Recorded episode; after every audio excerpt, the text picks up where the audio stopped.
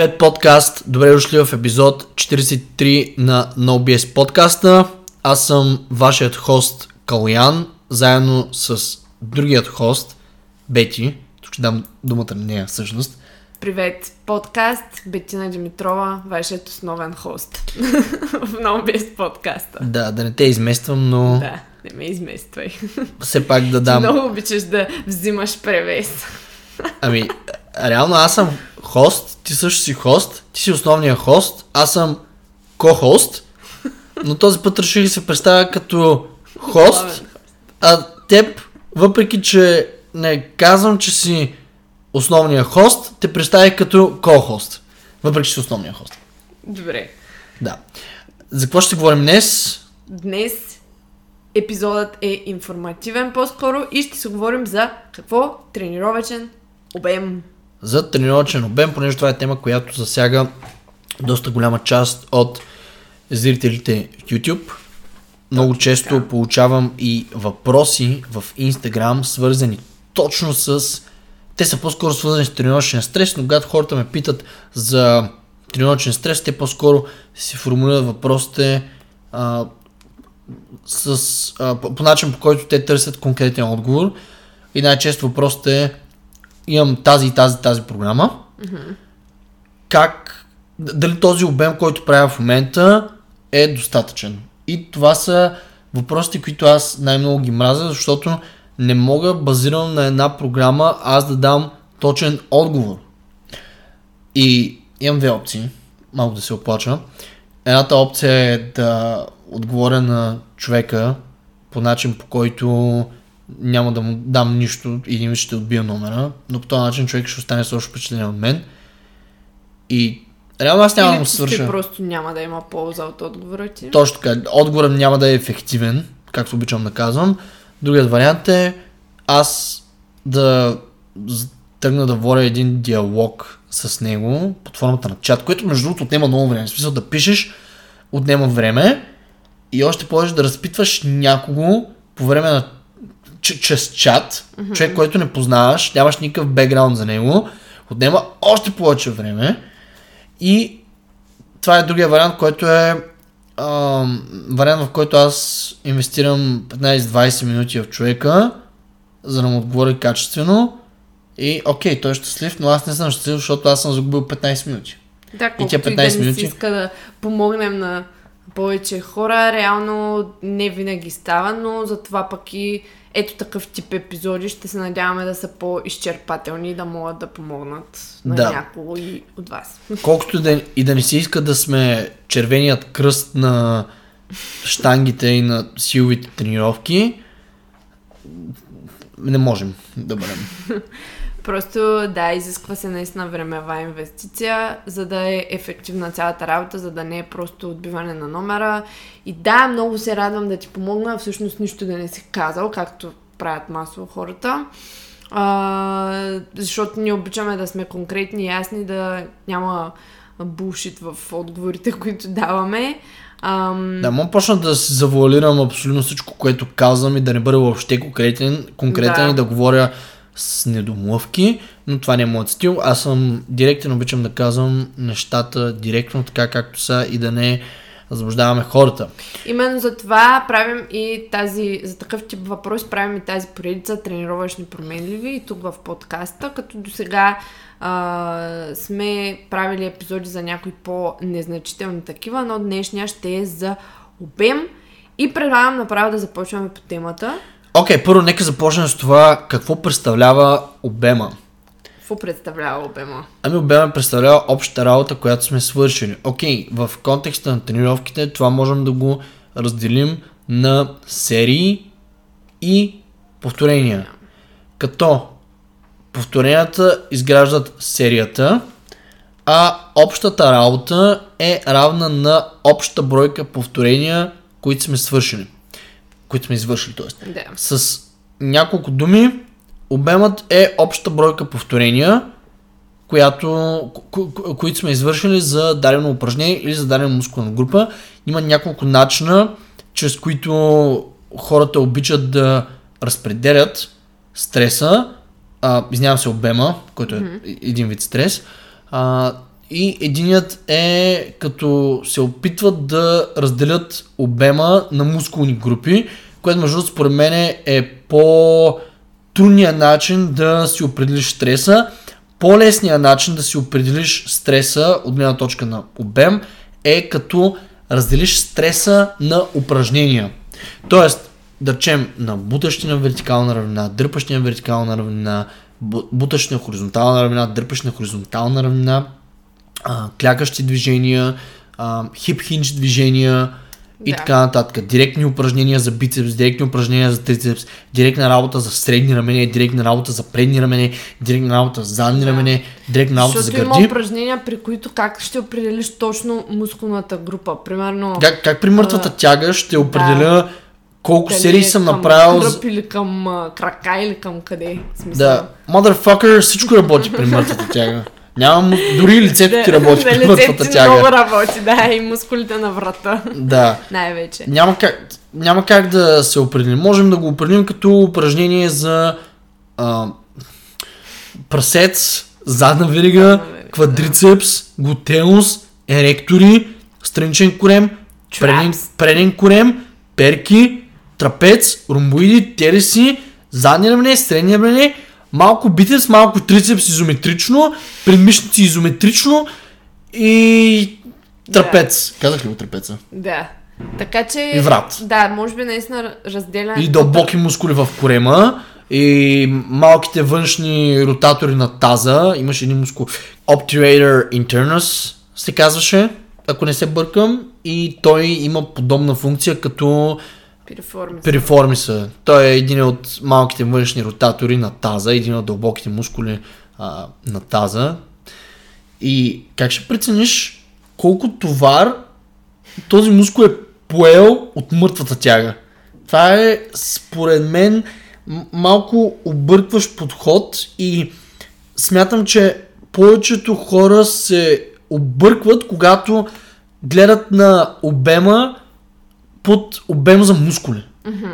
По-скоро смятам, че обемът е по-лесно да се раздели на движения. Така е много по-необъркващо и на директна работа. По този начин ти като правиш лежанка, ти знаеш, че работиш гарите си, но знаеш, че работиш и рамените и трицепса. Като второстепенни мускули, примерно. Разбира се, зависи от хвата, но а, да речем при а, лежанката работиш раменете и трицепса като второстепенни мускули, м- гърба много малко.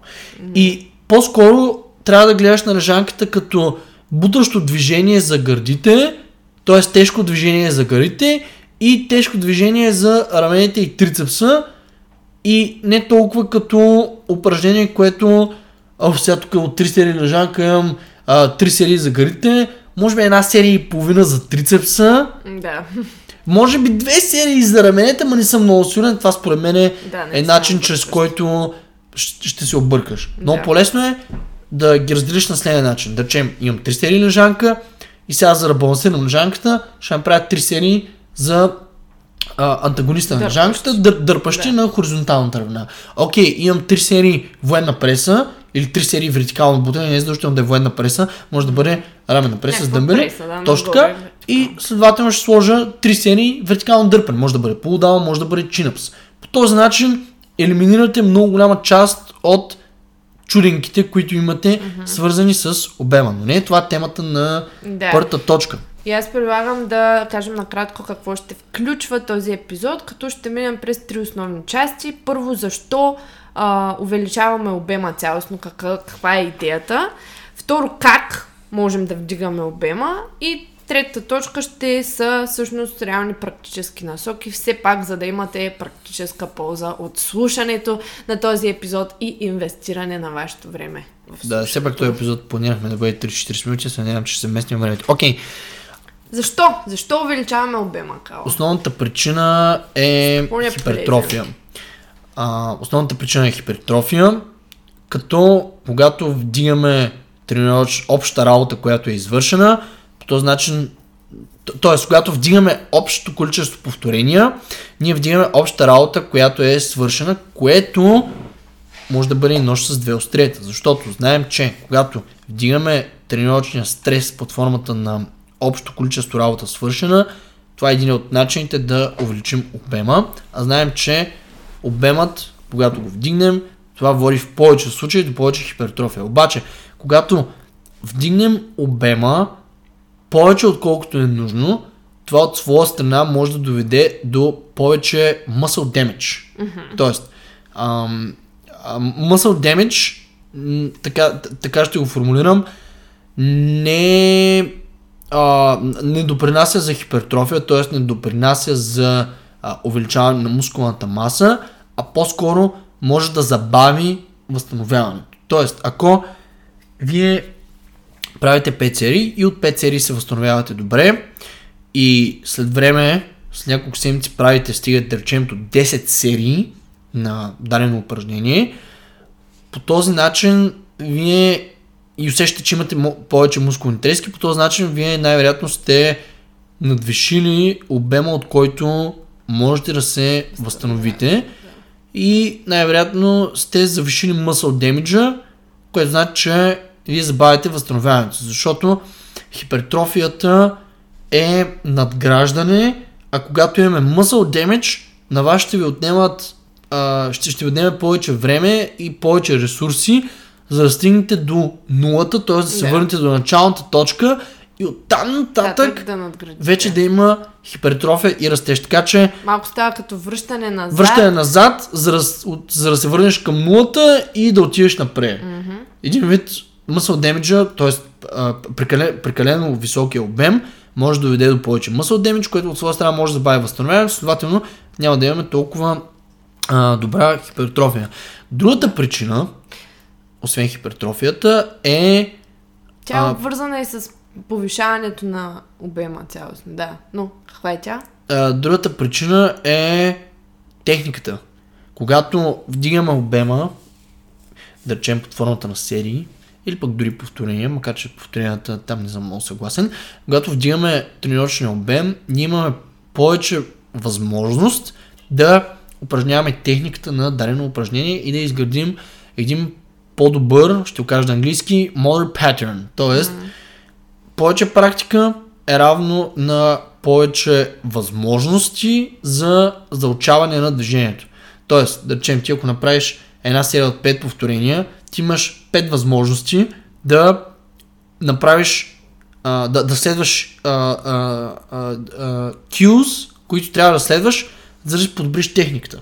Ако направиш две серии, по 5 повторяш, имаш 10 възможности mm-hmm. За това да се подобриш техниката. Ако направиш 5 серии по 5 повторяш, имаш 25 възможности за това да си подобриш техниката. Така че в повечето случаи повече обем е равно на по-добра техника.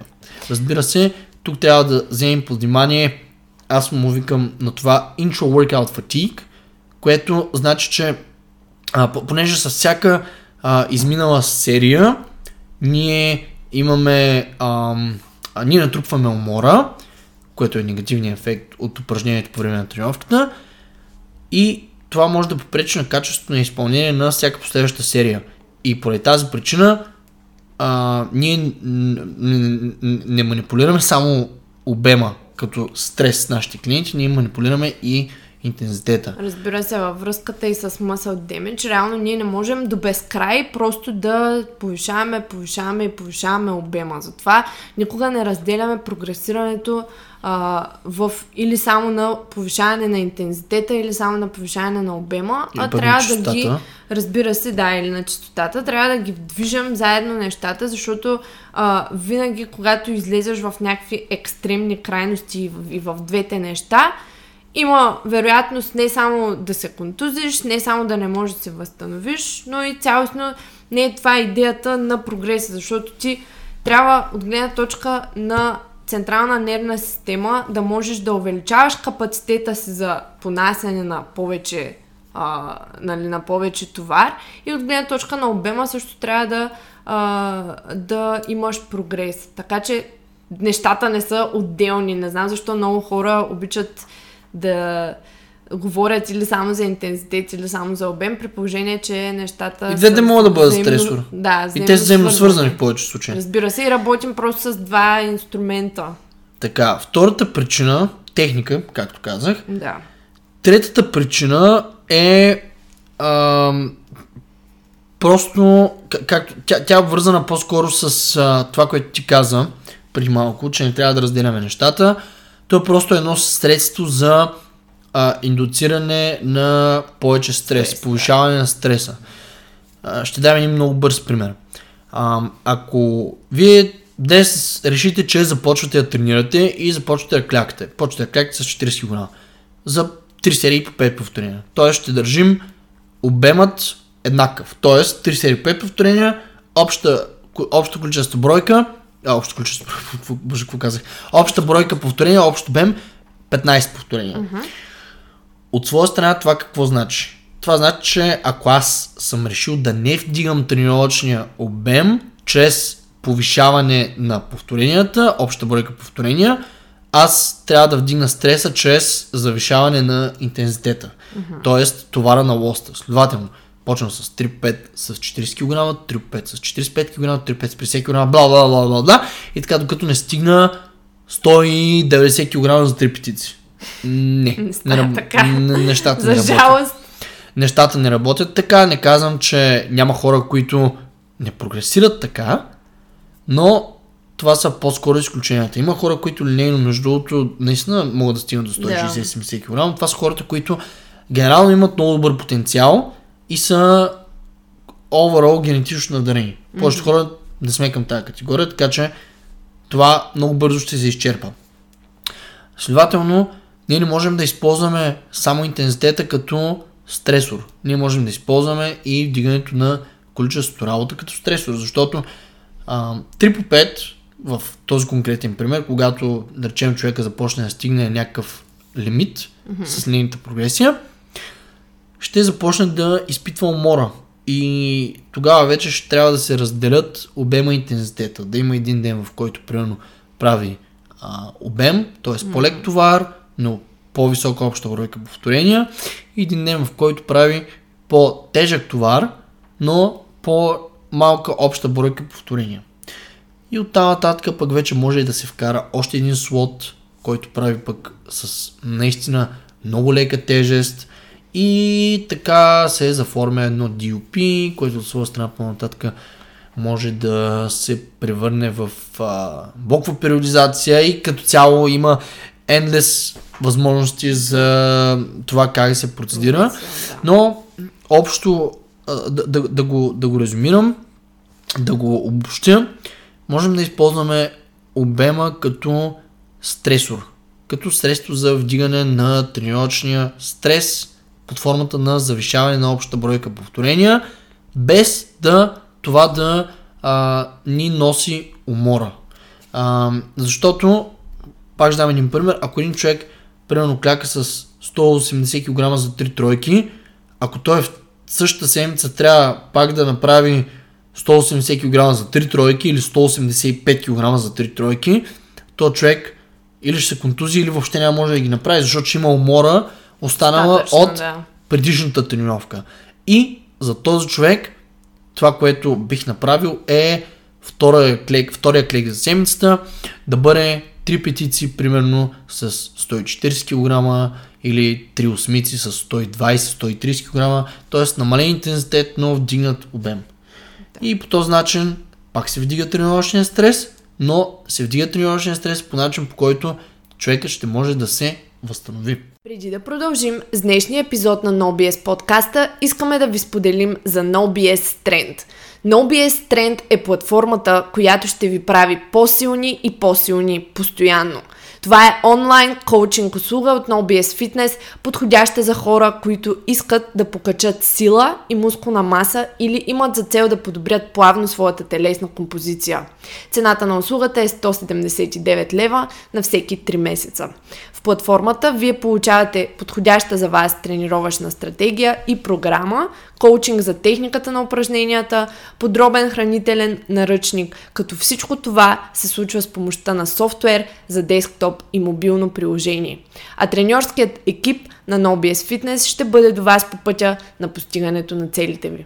За повече информация посетете no-bullshit-fitness.com наклонена черта NoBS долна черта Strength или кликнете линка в описанието. Нека продължим. нека преминем сега и към по-практическата част от епизода, която е как всъщност да вдигнем тренировъчния обем. Възможно най-простият начин е като вдигнем частотата. Пример. Един клек е по-малко тренировъчен обем от 2 клека седмично, 3 клека седмично са повече тренировъчен обем от 2 клека седмично. Тоест, просто добавете още един слот за дадено упражнение или тези от вас, които разделят тренировъчния обем на мускулни групи, повишете а, тренировъчния обем за дадената мускулна група. За жалост, аз не съм и Бейти също. Ние не сме фенове на този подход. Ние разделяме обема повече на упражнения, защото това е много по-лесен начин да прецениш колко ти е обема. И ще дам няколко примера. Имаме няколко клиента, чието лежанки доста бързо започнаха да прогресират след като започнахме да правим лежанка три пъти седмично. Повечето от нашите клиенти правят лежанка два пъти седмично. Тези, които имат състезателни амбиции, да речем Елица, която преди я тренирахме, тя правеше лежанка три пъти седмично и от лежанка с празен лост стигна лежанка с а, мисля, че стигна на, а, а, при подготовката за второто състезание, мисля, че стигна 57 или 60 кг. Не съм особено сигурен за единица, което да. е супер, супер прогрес.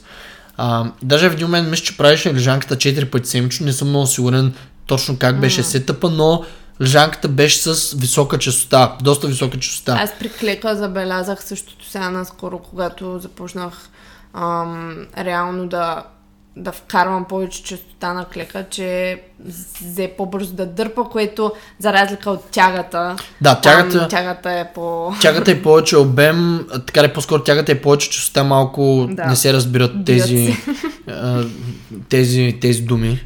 Малко, малко са в противоречие, да. защото тягата носи доста умора. Като тук искам също да включа, извинявай, че те прекъснах, но този обем от гледна точка, тази допълнителна чистота от гледна точка на упражнения или на вид движения, ако мога така да се изразя, а, не е задължително да е с същото упражнение. Спрямо стреса, който вие имате извън залата, може примерно допълнителния обем да дойде от леко по-различно упражнение. Например, аз исках да вкарам още обем за, ам, за дърпащи, да. А, но забелязах, че когато вкарах гребане с лост, се възстановявах по-трудно и затова го замених с гребане, гребане с, дъмбел. с дъмбел. Примерно. Да. По този начин тя пак ще вкара дърпащо упражнение, но е дърпащо упражнение, което използва по-малко мускули. Точно. И, и няма този... такъв стрес върху еректорите. Точно и... така, и задната верига, защото пендейрола не е упражнение само за upper back и за бицепси и предмишници, то е цялостно упражнение за всички дърпащи мускули. И е повече мускулна маса, отколкото гребане с дъмбел. Да. Или пък гребане на скрипец. Примерно. примерно. Да. Гребане на скрипец. Всъщност там участват еректорите повече, отколкото гребането с дъмбел, но самото движение е по-различно. Как да е? нямам да. за, за упражнението. А, имаме друг клиент, който също доста се подобри лежанката, като прави лежанката три пъти седмично. Една mm-hmm. тежка лежанка, една лека лежанка и една средна лежанка. А, имаме и а, а, а, друг клиент, който пък правеше военна преса три пъти седмично. Mm-hmm. Това е младен, той даже го има в сайта. Младенски, понеже му беше контузена на гърдата, когато започна работа с нас, не от нас. Не от нас, да. Това е сам, сам, да, сам си е контузио. Не може да прави лежанка. И това, което решихме да правим е да натиснем военната преса и заедно с три клека седмично той правеше и три военни преси. Естествено не беше линейно, беше тежко средно леко, но правеше три военни преси и започна с около 50 кг и накрая беше стигна 72 кг за двойка, мисля, ако не се лъжа. А, което е супер прогрес за два месеца, кажа, да. А, друг пример. Чакай се за друг пример. По, също повече от нашите клиенти правят упражненията с а, седмична, остават два пъти седмично. Смятам, че това е нормата за повечето от, от нас, а, нормалните хора. Имаме и клиенти, които правят упражненията веднъж седмично, основните, но се фокусират повече върху упражнения, които са които не са толкова стресиращи. Тоест, а, да речем, веднъж седмично лежанка, веднъж седмично военна преса, веднъж седмично мъртва тяга, веднъж седмично клек и другите упражнения, така и другия стрес, другия обем идва от машини. Да. И това го прилагаме с хората, които не могат да се възстановяват толкова добре. Защото два клека седмично е по-стресиращо от един клек седмично и една лек преса седмично.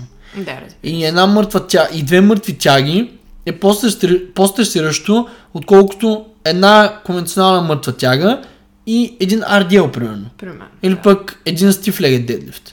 А, или пък а, а, просто по-лека мъртва тяга. Въпреки, че генерално мъртва тяга се доста Да. срещу упражнения. и Аз, ако ще правя две мъртви тяги седмично, освен ако не прогресирам линейно, бих а, заменил едната мъртва тяга с RDL или stiff legged. Да.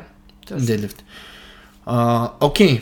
Следващият плюс е Броя на сериите. броя на... Така да не следващия плюс, ами следващия начин. Извинявам се. Да. Следващия начин е вдигане на броя на сериите.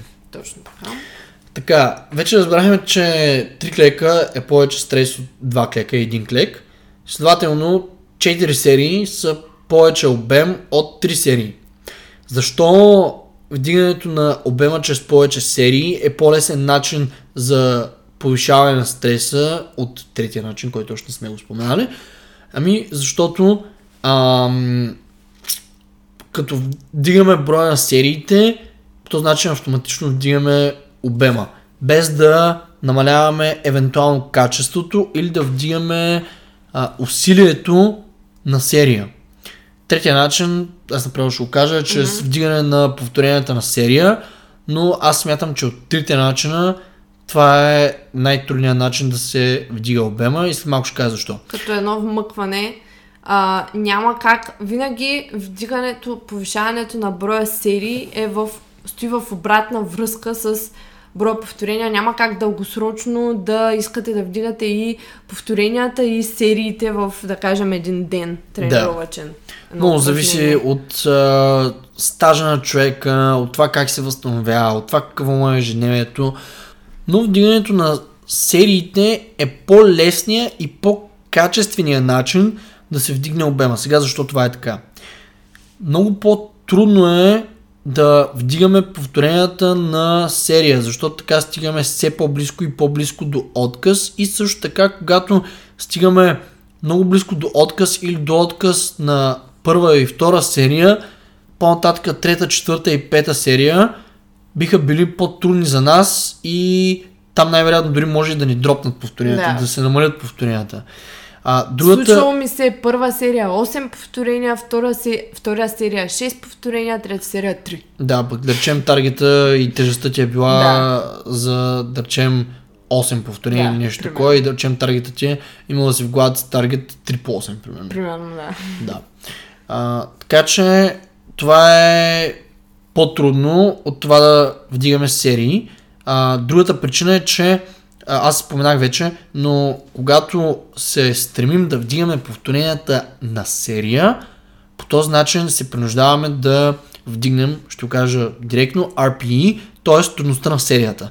Което значи, че стигаме по-близко до отказ или до отказ, което от своя страна крие риск от травми или най-малкото разваляне на качеството на изпълнението, което значи разваляне на техниката, което техника е равна на качество Да. на изпълнение. Ако вие разваляте качеството, така разваляте техниката, това значи, че разваляте качеството. Така че а, недостатъкът на повишаване на повторенията на сериите е, че а, не е толкова безопасно, а, не е толкова реалистично също така и не е толкова ам, и, и може да, може да, може да, а, да намали качеството. Да, и може да стане контра, Контрапродуктивно. Да, точно контрапродуктивно. така. Вместо да си направим цялостния брой повторения, може да стане така, че на първата една-две серии да се, а, да се изтласкаме много Точно рязко така. и после да не можем да си Да. направим. А вдигането на серии е по-лесно, защото а, макар, че той то може да бъде контрапродуктивно и пак може след, Да. един, а, след един момент да започнем да разваляме качеството за всяка последваща серия, но това е част от играта на играта с обема, на волен гейм. Да. Много по-лесно е да направиш 3 по 5, като не си стигал до отказ и да се опиташ другата тренировка да направиш 4 по 5, колкото а, 3 по, ш- 3 по 5, след това 6-5-5, след това 6-6-5, след това 6-6-6, след това 7-6-6, след това 7-7-6, след това 7-7-7 и накрая на, Тук в говорим момента... при константен интензитет. Точно така, да. И накрая като тръгнем да правим, да, да, да се опитваме да направим 8-7-7, вече в опитите си да а, стигнем 8-то повторение, започваме да разваляме техниката. Да. И да, ние сме вдигнали обема, но сме намалили, но сме разменили повече обем срещу по-низко качество и риск от контузия. Така че, Което не е окей. което не е окей. Да, Да. това е философската страна на нещата. Окей, нека, нека обобщим. Защо увеличаваме обема?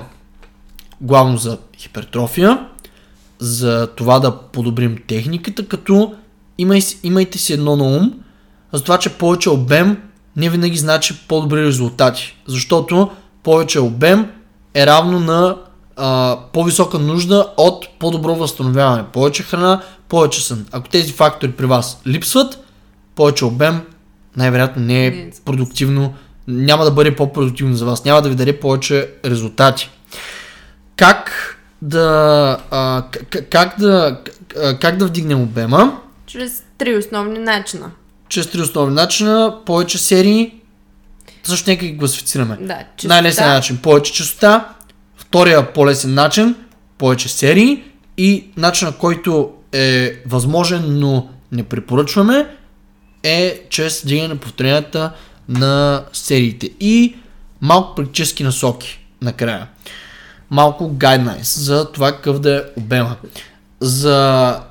Но тук искам да сложа един огромен дисклеймър, Огромен. огромен дисклеймър и ще го кажа последния начин.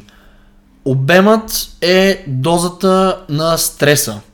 Както в фармацията и медицината, така и в тренировките, дозата може да бъде отрова, може да бъде и лек. Лек, точно. В случая, повече, пак се върнем към това, което обобщихме преди малко, повече, повече обем не е задължително да значи повече резултати.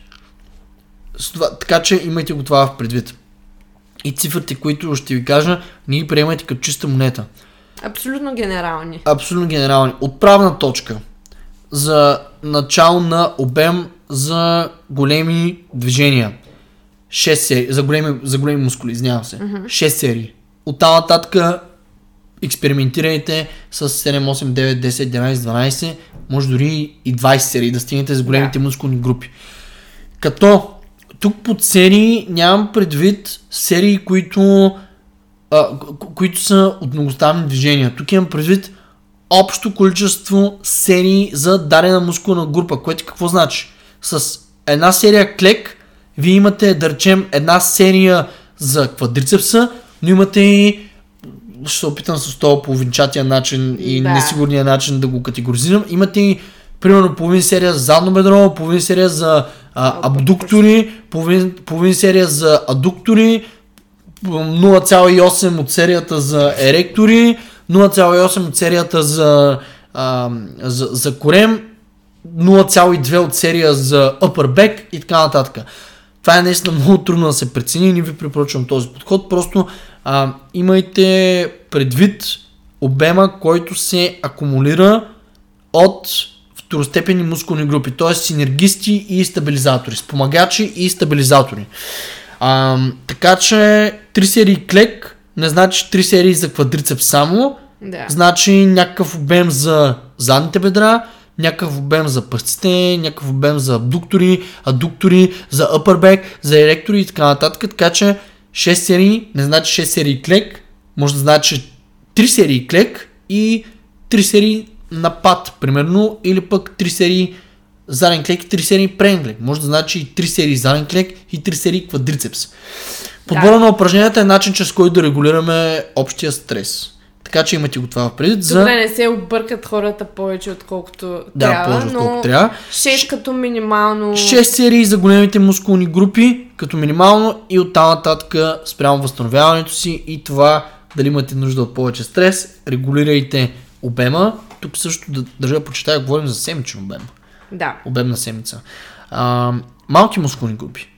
Започвате от 3 и оттам нататък Нагоре. вдигате. За повечето хора, дори а, ако доста голяма част от а, работата ви идва от многоставни движения, т.е. ако вие сте прилежни и си правите нещата както трябва да ги правите, а именно с това винаги да включвате базови движения в програмата си, обемът, който вие ще, който ще ви е нужен за малки мускулни групи, които участват като спомагачи. Тоест, да речем, а, ръцете, бицепс, трицепс, може би за средни рамене, той ще бъде малък. Тоест, на края на една тренировка а, можете да сложите а, директна работа за бицепс 3 серии, директна работа за трицепс 3 серии и това да ви бъде напълно достатъчно. Да.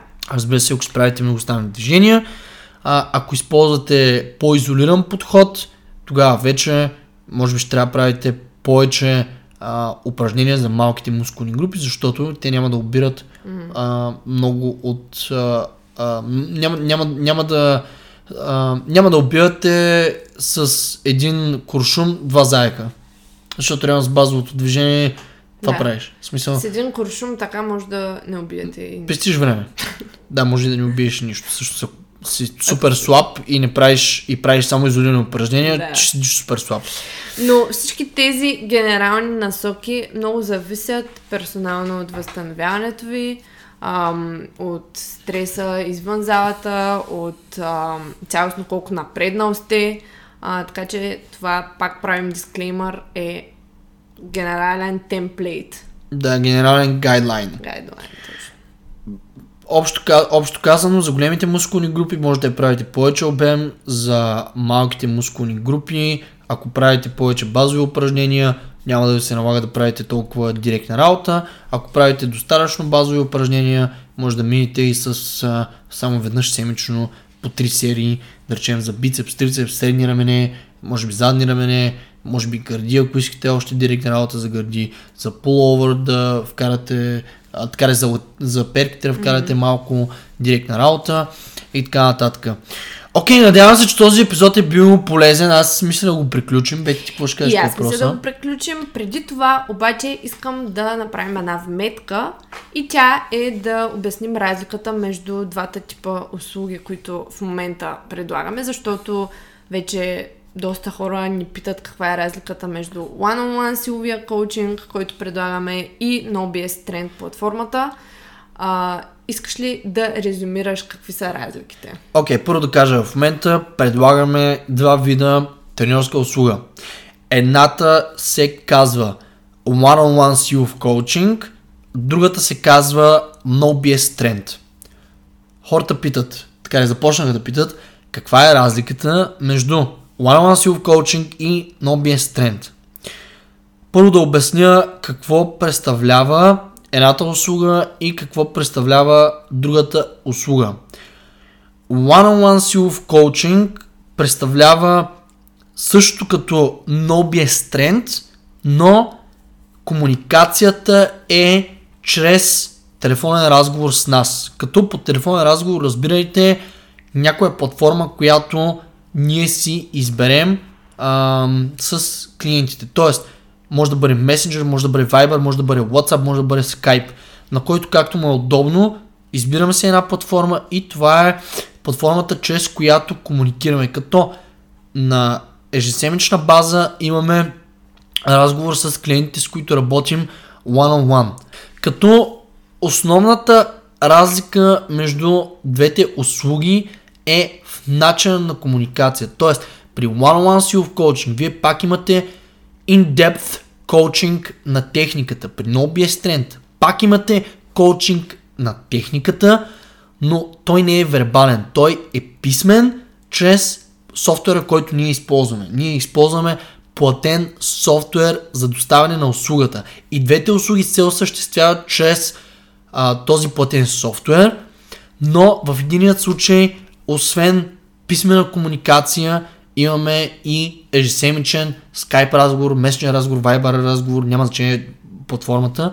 Важното е, че имаме а, разговор и нещата се комуникират вербално.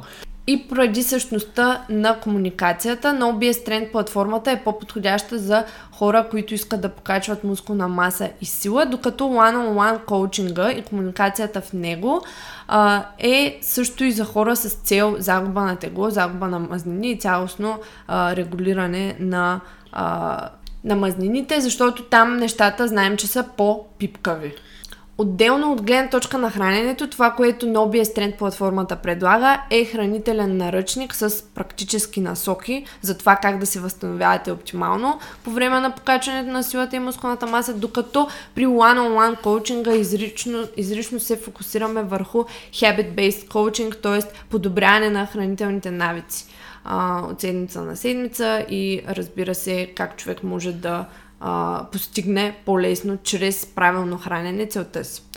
Другата разлика е, разбира се, в цената а, и начина на започване на съвместна работа. При one-on-one силов коучинг започване на съвместна работа се случва чрез букване на разговор с нас от нашата букинг платформа. Това, което ще направим с вас е, че ще проведем разговор, чиято цел е на първо място да запознаем с вас, на второ място да се запознаем с вашите цели и да начертаем един груп план за постигането на целите ви. И третото нещо е в дълбочина да ви разясним какво представлява работния процес и какво ще се изисква от вас. И разбира се, цената на, този, на тази услуга се споделя по време на разговора. Цената на другата услуга е упомената на сайта и разбира се условията на услугата също са упоменати в вебсайта ни. Така че, който иска да се присъедини към OBS Trend, който иска да покачва сила мускулна маса, да рекомпозира, може да кликне линка, който се намира долу в описанието за OBS Trend, а тези от вас, които искат да се запишат разговор с нас, могат да направят от линка за букинг. Отново този линк ще бъде долу в описанието на подкаста. Аз предлагам да го подключим този подкаст. Мисля, че разяснихме някакви а, мъгли, които имаше, така. които възникнаха около двете услуги. Двете услуги и се надявам този пореден епизод номер 43, в случая поредицата тренировъчни променливи, да ви е бил полезен и интересен. Чуваме се в следващия епизод.